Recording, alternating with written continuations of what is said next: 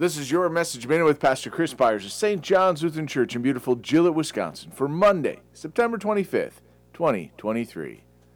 John the Baptist said to them, I baptize you with water for repentance, but he who is coming after me is mightier than I, whose sandals I am not worthy to carry. He will baptize you with the Holy Spirit and fire. His winnowing fork is in his hand, and he will clear his threshing floor and gather his wheat into the barn but the chaff he will burn with unquenchable fire. Matthew 3, verses 11 through 12. John the Baptist, the forerunner of the faith, was out in the wilderness, warning the people of their sins and washing away the sins of the day. He was preparing the people for the one who would take away all their sins permanently.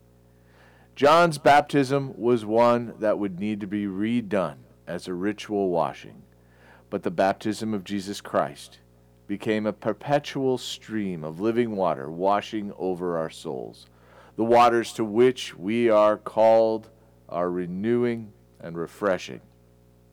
But more importantly, in the waters of Jesus Christ, we receive Him fully into ourselves and the Holy Spirit, who is our advocate.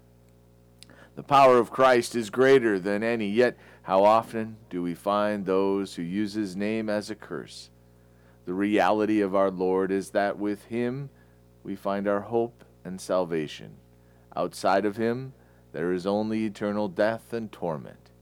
John proclaimed this warning and spoke to the religious leaders of the day who often followed God in keeping the letter of the law, but their hearts were far from him. God knows the difference between lip, lip service and real faith. The name of our Lord is not a curse, nor is it a word of magic that we speak.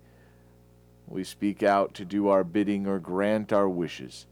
When we call upon Jesus Christ, we speak the name of our Lord and the title that he holds as our King and Lord, the chosen one and only Son of the triune God.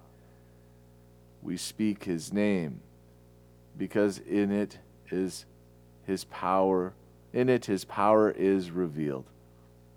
And with the knowledge given to us through the Word, through the revelation of the Holy Spirit, we know that he holds within him the promise. To speak his name is a blessing, and to bring him praise and glory. Let us pray. We thank you, our Heavenly Father through Jesus Christ, your dear Son, that you have kept us this night from all harm and danger, and we ask you to protect us this day also from sin and every evil, that in all we do today we may please you. For into your hands we commend ourselves, our bodies and souls, and all that is ours. Let your holy angel watch over us, that the wicked foe have no power over us. Amen.